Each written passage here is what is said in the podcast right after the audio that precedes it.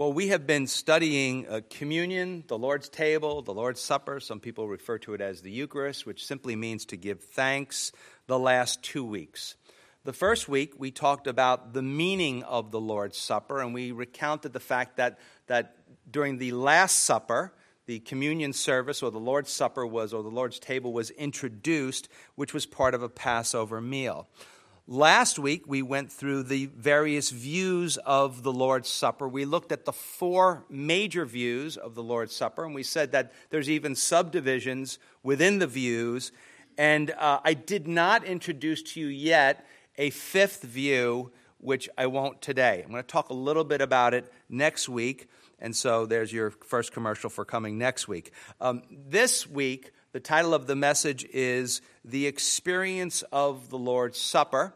And, it, you know, if I was going to just do it as a standalone message, we, you know, we, we, we, talked about the, the meaning of the Lord's Supper, that was, and then the, the, the views of the Lord's Supper, and I just filling in the blank, the experience of the Lord's Supper. But I might, I might really talk about it today in terms of thinking about it maybe in a different way.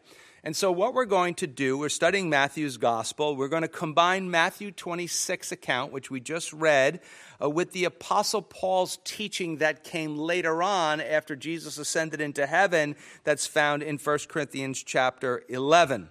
So, you might say, well, what do you mean by the experience of the Lord's Supper? I mean, is there, is, we're supposed to experience something? And what I mean is, um, what is going on when we partake of the Lord's Supper. And I think there's a lot of stuff that we don't really either know about or think about that I'm hoping we're going to change our mind on a little bit today or a lot today. And so, but it's what's going on or what at least should be going on. So if you're taking notes, it's five points, way more than I normally do. I try to stick to three or less. But, I, uh, but five things I want us to look at what's going on at the Lord's Supper. Number one, at the Lord's Supper, we proclaim our unity. At the Lord's Supper, we proclaim our unity. Matthew chapter 26, verse 26, the opening words just say, opening five words, and as they were eating. We're just going to stop right there. And as they were eating, we said it was a bunch of guys at a table having a Passover meal. They're together and they are eating. Now we're going to jump to 1 Corinthians chapter 11, uh, verse 17 through 20. And the Apostle Paul says this Now, in giving these instructions, I do not praise you. So, is he happy with what they're doing? No, he's not happy with what they're doing. Since you come together, remember that term, not for the better, but for the worse. Now, there's a number of problems that are going on. We're going to talk about what those problems are, but a big problem is actually the fifth point of our message. But if I go that out of order, everybody's going to be crazy.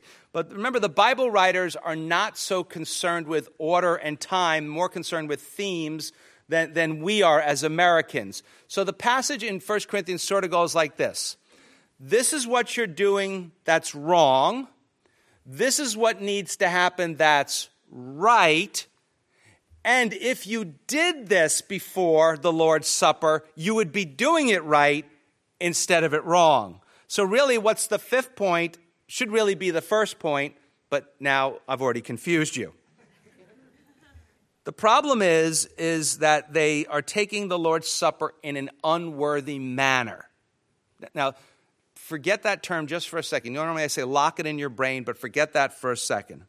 He says, For first of all, when you come together as a church, I hear there are divisions among you, and in part I believe it. So, there's divisions in the church. So he's when, when, the when the when the apostles speak, God speaks.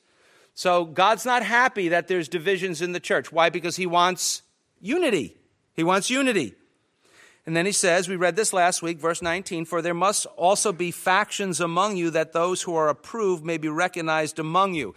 One of the ways you, you tell the true people of God is they're not coming to church and arguing with everybody every week. Some of you have come from churches. Well, all the people did was fight. I go, that might not even be a church. That might even be it, because that's not, that's not the way it's supposed to be. Verse 20, therefore, he says, when you come together, second time it's mentioned, in one place it is not to eat the Lord's Supper. So they're participating in the Lord's Supper. They tell you, oh, yes, we're doing the Lord's Supper. And, and here the Apostle Paul says, guess what? You're not. You can call it whatever you want it, but it's not the Lord's Supper. Why? because of the division in the church and because of the attitude that you have, which will be number five. Okay? But something they need to think of before they partake in.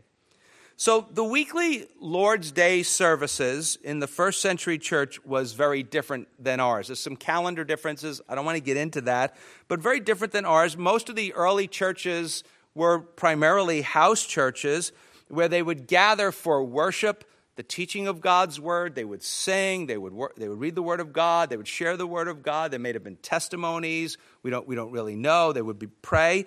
And then they would have a meal. They would all sit down and eat a meal together. Now, in the first century, and in many of the cultures that some of you come from even today, eating a meal was a sign of intimacy and fellowship. It was very, very meant, had a deep meaning. And so meals together seemed to be an important part of their worshiping of their worship gatherings. Now let's just think about how they gathered. We think most of the churches were probably about 20 to 60 people, 30 to 50 people in size, but most of the people in the ancient world were fairly poor and didn't have a house big enough to accommodate uh, such a big crowd. And so they would typically get meet in some larger house. And then, like in Matthew, they would have this meal, and what, like Jesus was doing with the apostles in the upper room. And then, during the meal or after the meal, what we call communion or the Lord's table would be observed. So, right out of the box, let's think we're meeting in a house, we're eating a meal together. We're, well, we're meeting in a house, we're worshiping, we're eating a meal together, and then we're partaking in the Lord's table. What does that tell us right now? Some of us like, oh, we're not doing it the way we're supposed to. Well, sometimes I think we think a little bit too much about the mechanics, and the Apostle Paul is going to teach us no, we're actually supposed to think about what's actually going on during this church ordinance. So, right away, in terms of the first century church, let's, let's discard the highly formal church building communion that we are used to. So they typically would meet in this house of this wealthy person. And uh, it, it, appears in 1 Corinthians, if you study the whole thing, that before some of the people got there, um, the rich people were kind of, there was food and there was wine, and they were kind of eating all the food and partaking of the wine and maybe having a little bit too much before let's what, let's what was called the working class people or the slaves or the household help uh, arrived. And so maybe what was happening was the people with money who could come whenever they wanted, not when their boss let them out of work, perhaps they were beginning to, uh, you know, kind of st- cluster by themselves being selfish with the food and, and the wine. And what may be happening was it seems to be there was a creation of a class distinction where the rich people hung out with the rich people and the working people hung out with the working people. And, and so by doing this, what are they doing? They are destroying the whole idea of one body of Christ. In chapter 10, the Apostle Paul says that the church is one loaf, or, the, or they are one bread. And so, in effect, what are they doing? They're destroying the gospel witness, we'll talk more about that in a second, to people. I mean, how would you like to do go to a church and, and you arrive at the door and they go, uh, How much do you make? And you go, well, the greeters are like, Welcome, how much do you make? right? And you're like, Well, wh- why would you ask me that? Well, where you sit depends upon how much you make. You know, or, or what we let you eat or not eat depends upon what you make. So there's this distinction that seems to be growing in the Corinthian church. Now, Matthew says in his gospel, now remember, Matthew was there with Jesus. He was there. He says, while they were eating. Three times we just read that the Apostle Paul uh, says, when you come together. And, and so, and he mentions it two more times in the same chapter. Yet, he says, you come together, but he reprimands their division. He reprimands their lack of unity. He's like, well, some of you, you're, you're all about yourselves. You've segregated yourselves. You're, you're avoiding people. There's a party spirit. Uh, some of you are selfish. Some of you are just, you know, you don't want any part of what's going on. That's, that's not the gospel. Again, imagine your friend, how they would be turned off by, by such a thing. Now, now, why is that wrong? That's the way the, the culture is. That's the way the world is. It's segmented a lot by class distinctions, but the people of God are to be united, not divided. Now, different opinions are okay. That's not what we're talking about here. It's okay to have different opinions, but we are to be united in Christ. So let's just say, call this what it is. It's not a failure to gather. I think that if he was writing today, that's what he'd be talking to about the American church, right? Our inconsistencies in our gatherings. But it's not a failure to gather, uh, but it's a failure to be what? To be the new people of God. He said, I've made new people, God has made us into new people. And when you continue with those class distinctions, I'm better than this person, I'm better than that person, then what happens is you're not the new people of God. So what they're doing in attitude and in deed is destroying unity. And what does that show? That shows a very low value of the church that Jesus died for. And that's why sometimes, you know, that says in Hebrews that we're supposed to, you know, be more regular in our gathering. We have to really remember that. And I'm not trying to be mean to anybody, but when we gather, we show not only that, you know, just churches for me, but, but churches for, we have a high view of why God's people gather together. So it's important to see that at the Lord's Supper, um, it, it's, if it's not the Lord's Supper, as he said, right, we, we need to make some changes. And a lot of times in American Christianity, I'll be more charitable than I was last Wednesday when I brought this up. In American Christianity, it's like this well, it's all about me and my relationship with Jesus. So last Wednesday night, I said, um, I have one word for that, barf, but I won't say that this day, even though I just said it. Um, but, but a lot of people are like, oh, it's about me and my personal relationship uh, with Jesus. But that's missing a lot of the point. The Lord is building unity among his people. And so the Lord's table, we call this sometimes the Lord's table, visibly declares and proclaims our unity. That God can take a very diverse group of people and unite us in a bond of love because we love Jesus and we love one another. I know when I first went to a church like ours, you know, when I was uh, in my 20s, that's what so appealed to me. The people were so different, yet there was something that united them. It took me a little while to figure it out, but it was definitely different than anything I had experienced. So that's number one. Number two, at the Lord's Supper, we remember the cross. At the Lord's Supper, we remember the cross. Matthew chapter 26, uh, verse 26 and 27. And as they were eating, Jesus took bread blessed and broke it, and gave it to the disciples and said, Take, eat, this is my body. Now, remember when we studied this another time, we said the word is is not in the Aramaic, which was the primary language that they spoke. So it may read more like this Take, eat, this my body, or this is representative of my body, or this is pointing to my body. Verse 27 Then he took the cup and gave thanks, gave thanks, he Eucharisted, okay, gave thanks, and gave it to them, saying, Drink from it, all of you.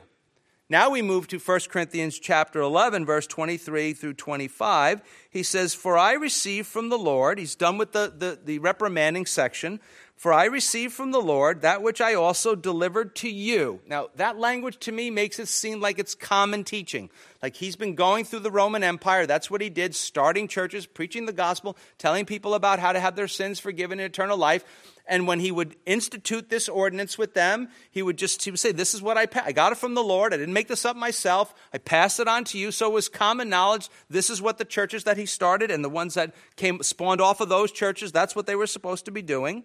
So he said, That which I received from the Lord, I also delivered to you, that the Lord Jesus, on the same night in which he was betrayed, took bread, and when he had given thanks, he broke it and said, Take, eat, this is my body, which is broken for you.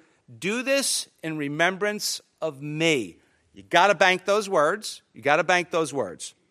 In the same manner, he also took the cup after supper, saying, the cup is the new covenant in my blood. This do as often as you drink it in remembrance of me. So, how many times did he say in remembrance of me? Two times. Two times. When the Lord says something two times, what do we do? We listen extra carefully. Now, some of the wives are like, I wish my husband would do that, okay? Well, ladies, it's for you too. Some of you don't have to agree with me. Ladies, amen, right? Okay, you don't have to do that. But, but, but, but here's the thing if the Lord tells us something twice, we have to pay very, very careful attention to it. Now, this is what's very interesting to me.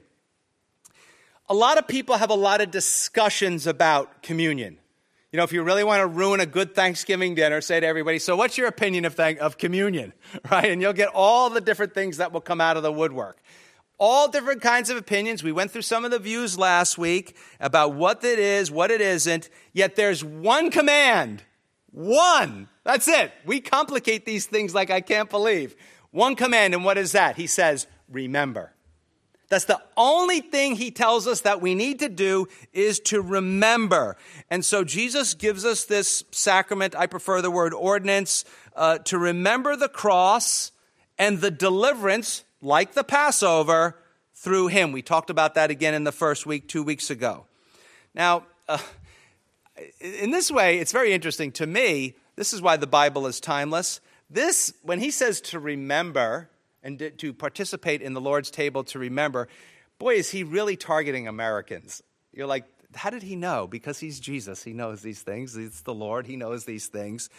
Because this may me sound very strange, because are any of you busy? We lead such busy lives, correct? And the church can be so much about busyness. We can be doing so much stuff. That's why, you know, I, I don't like to have a billion events. First off, it burns out the staff to a crisp. And so, but then we're just busy with church stuff. We're busy with church stuff. And, the, and, and, the, and here's really what happens the Lord says, listen, everything gets so busy that the Lord's Supper is designed to help us remember the cross. In other words, we need a reminder to remember the cross. We're that busy. Everybody's that busy. Now, sadly, and I don't mean to sound too overly critical, and I'll be up on the soapbox in a minute, but not quite yet. Um, if you listen to America's most famous preachers and most famous, read most America's most famous Christian authors, it seems like many of them have actually forgotten. There is not a lot of crosstalk. There's not a lot of crosstalk. And that's the thing he says in the, in the Lord's table we are to remember. So at the Lord's table, we remember and partake as a way to honor Christ and what he did for us, both individually, if you are a follower of Jesus. If you're here, you're not a follower, we're so glad that you're here.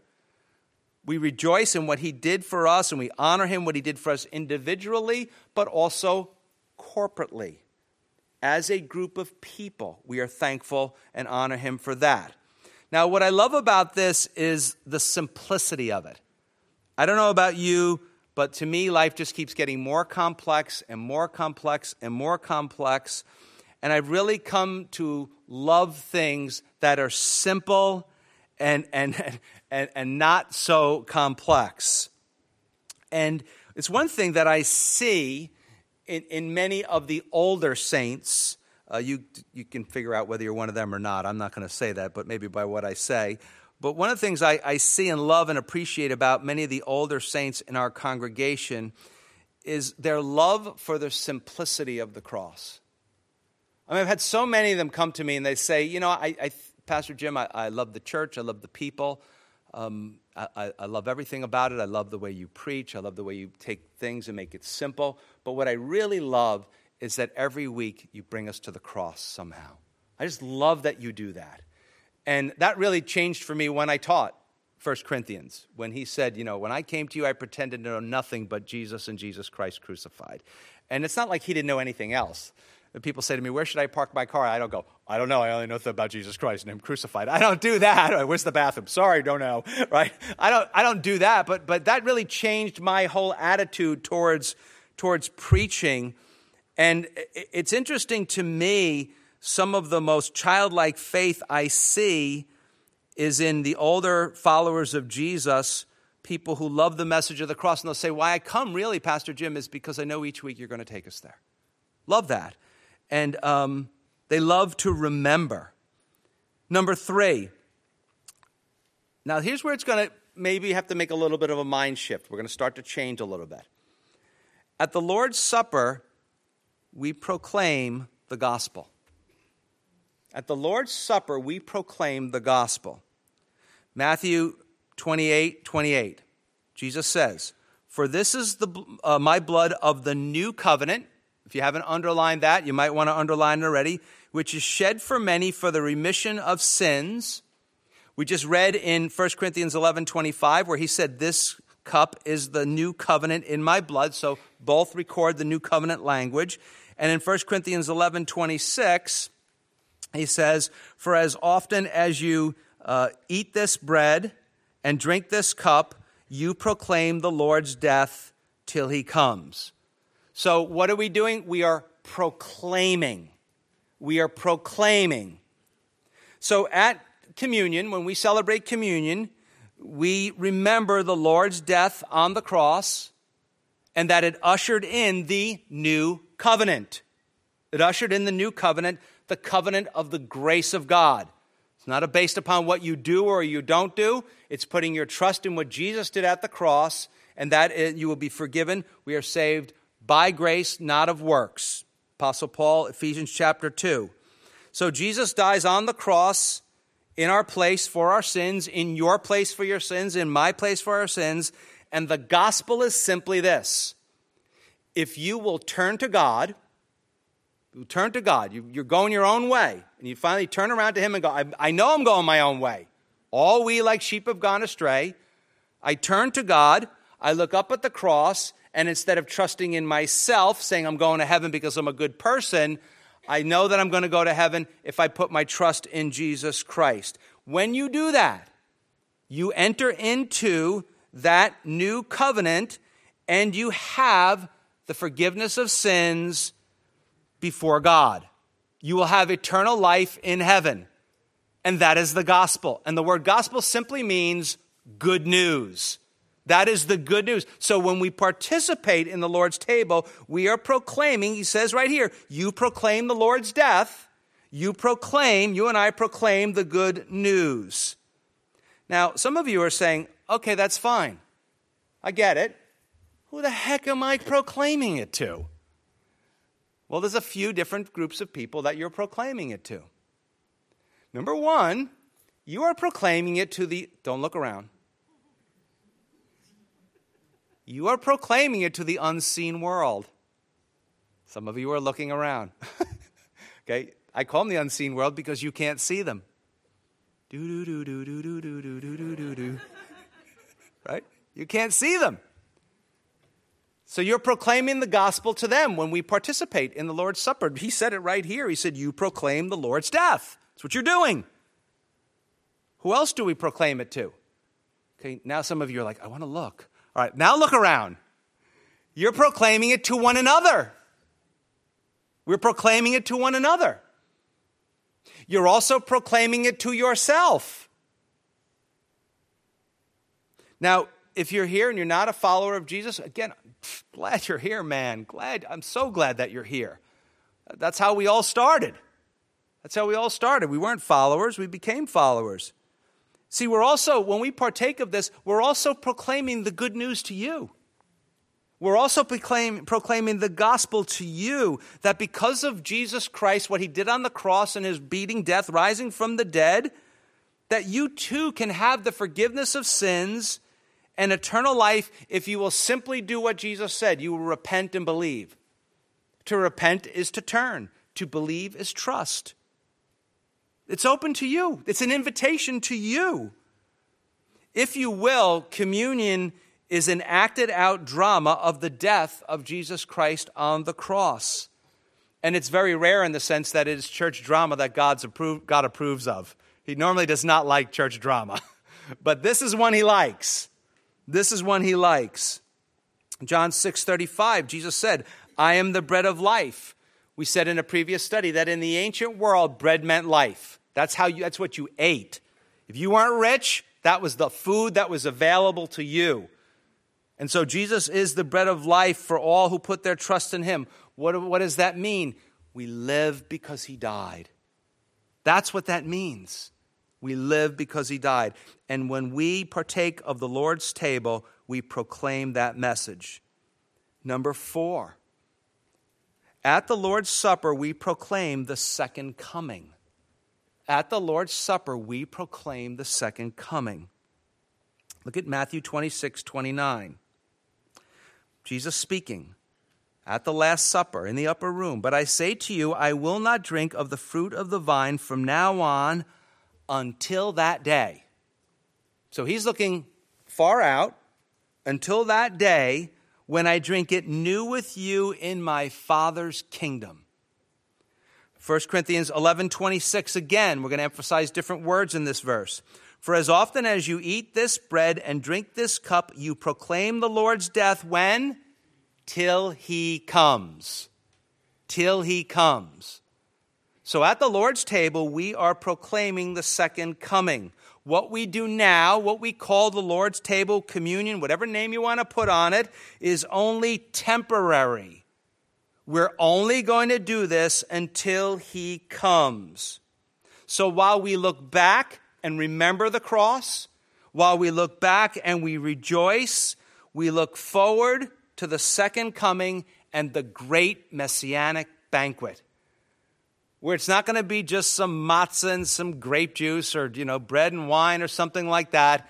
We're going to be with the Lord, man. And we are going to be stuffing our face. We're not going to gain any weight. We're not going to get full, right? We're not going to have to take Pepcid or anything like that or Tums, right? The young people are like, what's that? Okay, and so we're going to have to do any of that stuff. We're just going to be enjoying that messianic banquet. So the cross is not the end at all, it is the beginning of the end, which will be a new and glorious beginning. And so at the Lord's table, at the Lord's Supper, we proclaim that second coming. We proclaim our great anticipation of that. Okay, number five. Number five is the real mindset I think a lot of us have to make. Again, some of you are going to think I'm crazy. That's okay, I don't care but it's, a, but it's really a change. And for me, it's a very emotional change because I think that a lot of people are missing this. Remember, we said that, that the apostles are not so uh, in order the way Americans are, not so systematic. So I'm going through the passage in 1 Corinthians and Matthew in order. But really, what he's going to talk about in number five, the Apostle Paul, should really be number one. So remember the, how the passage in Corinthians goes. What you're doing is wrong. This is what's right. And then he tells them, if you did this, if you did, if you thought about this before you did the wrong stuff, you would be right. And so that's the order of the way he's talking about them. But I think sometimes we think what comes next is what communion is all about. And it's actually not.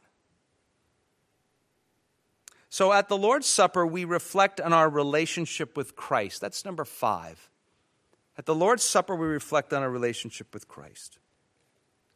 Uh, Matthew 26 30. And when they had sung a hymn, they went out to the Mount of Olives. So here's the deal they're with Jesus, they're his boys, they're in the upper room, they're having the Last Supper with him. And so they decide they're going to go out to the Mount of Olives. Uh, they sung a hymn and they're going out. And in the next section, which we touched on a little bit a few weeks back, and we'll look at in a little bit more detail next week, uh, Jesus tells Peter, uh, You're going to deny me. It's only going to be tonight.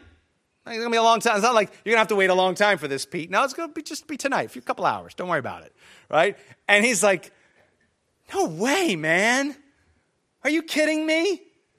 Sorry, God, you're wrong. I know you would never tell God he's wrong, but, but we do. And then all the other disciples go, all the other apostles go, yeah, ain't not us either. Not us either. Not going to happen. Not going to happen. Wrong again, Jesus. Eh, sorry. Sorry. You were good up till now, but you're wrong. What are they full of? Pride. They think that they're tighter with Jesus than they really are. Now, Jesus is tight with them, but they think their faith is a lot bigger than it really is. And so Jesus, like he does with a lot of us, does with me quite a bit, has to take us down a few notches. 1 Corinthians chapter 11, 27 through 29. He says, therefore. Remember when it's therefore, we ask, what's it there for? Therefore, because you were doing what you're doing is wrong, Therefore, because what I showed you the right way to do it and what's really going on at communion, therefore, this is how you correct this. Therefore, whoever eats this bread or drinks this cup in an unworthy manner, oh, we have to remember that, will be guilty of the body and blood of the Lord. But, word of contrast, so listen, he's saying, you know, if, if you don't want to take it in an unworthy manner, if you don't want to be guilty, okay, you don't want to be guilty of the body and blood of the Lord, but let a man examine himself. And so if you do this, whatever that examine yourself means, let a man examine himself. And we might say, if he does, so let him eat the bread and drink of the cup. So if you examine yourself, you look at what's going on, and you're not like the Corinthian church, then partake. Then partake. For, or a lot of times that word in the Bible means the same as our word because, for he who eats and drinks in an unworthy manner, says it again, eats and drinks judgment on himself, not discerning, not figuring out, not understanding the Lord's body. So let's just recap a couple things that we, we've been talking about and just really solidify them here. Matthew's account, one of the gospel accounts, is a historical account. Matthew was there. He was there. He's writing, I was there. This is how it went down. And so we were there, we finished, we sang a hymn, most likely Psalm 118 or somewhere, Psalm 113 and 118, the Passover uh, Psalms they would sing. And then the next section, he's going to say, Jesus told us that we would deny him. They, they go, No, Jesus, you got to be kidding me. They're, they're, they're, we're, not, we're never going to deny you. Although they participated in the Lord's Supper. Although they sing the songs. Were any of you just singing? Yeah. So he let them participate in the Lord's Supper.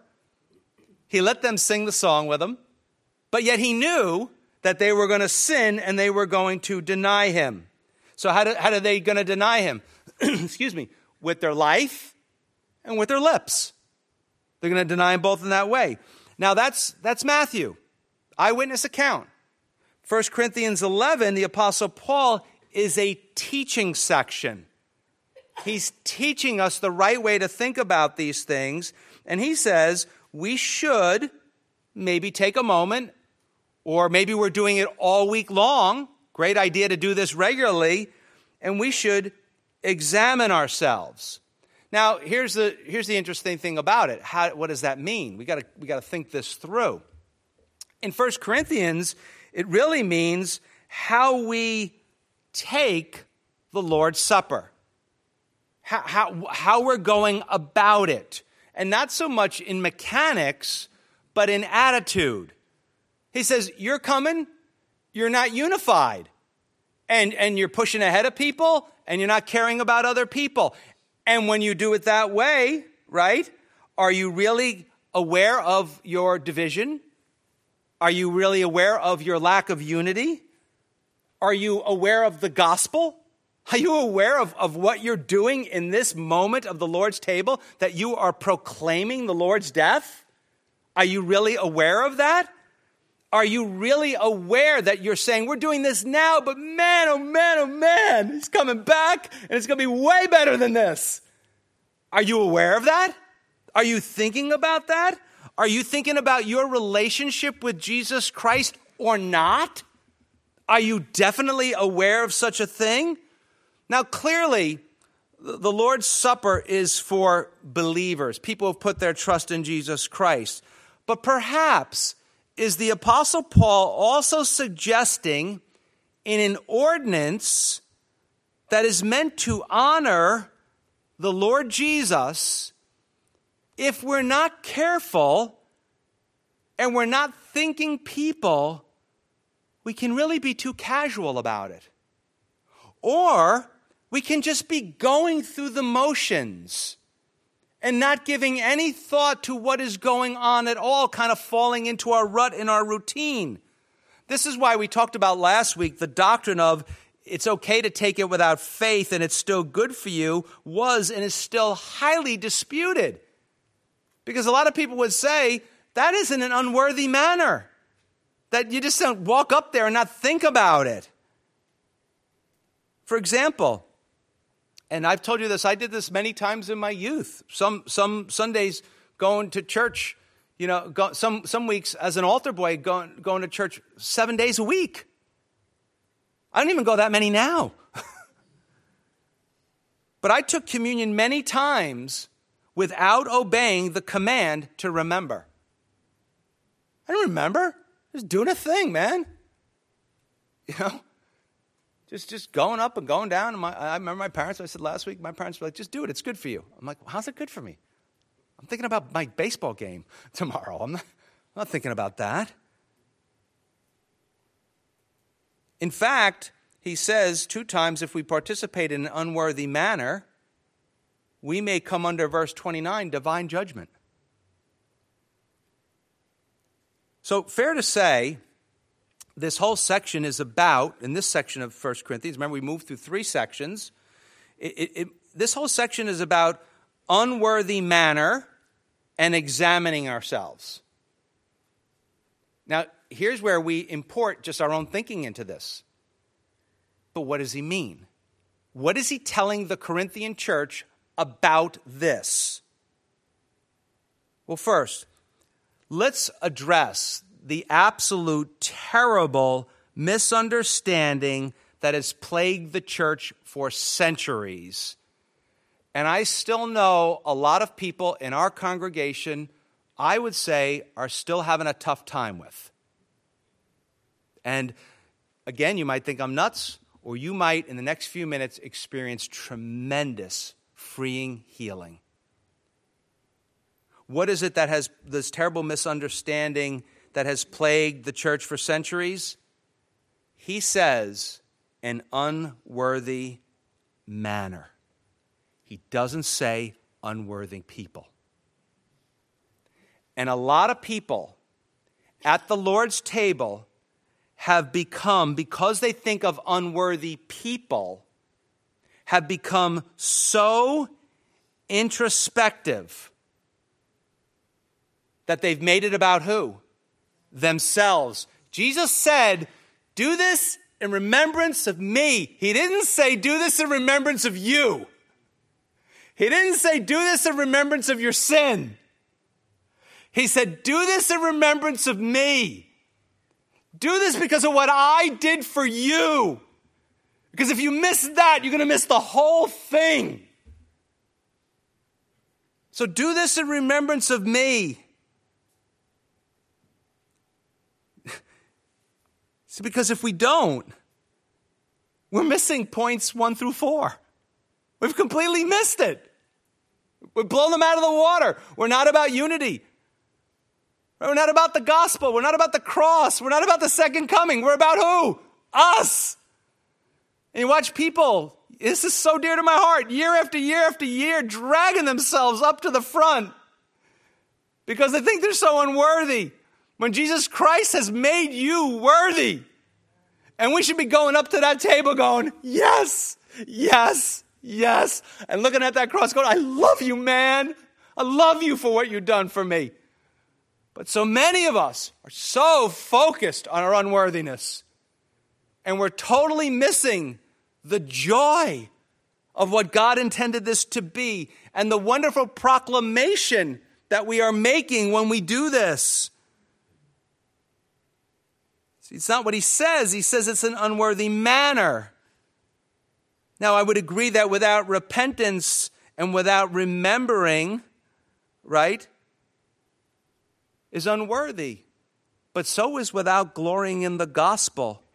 Because without those things, you and I are missing the point of the Lord's table. I would say this if you love your sin more than you love Jesus Christ, that's an unworthy manner. I would say if you don't care about your sin, that's an unworthy manner. So the Lord says we are to examine but not your worthiness. you are to examine your position in Christ due to the cross. You are to examine why we are doing what we are doing.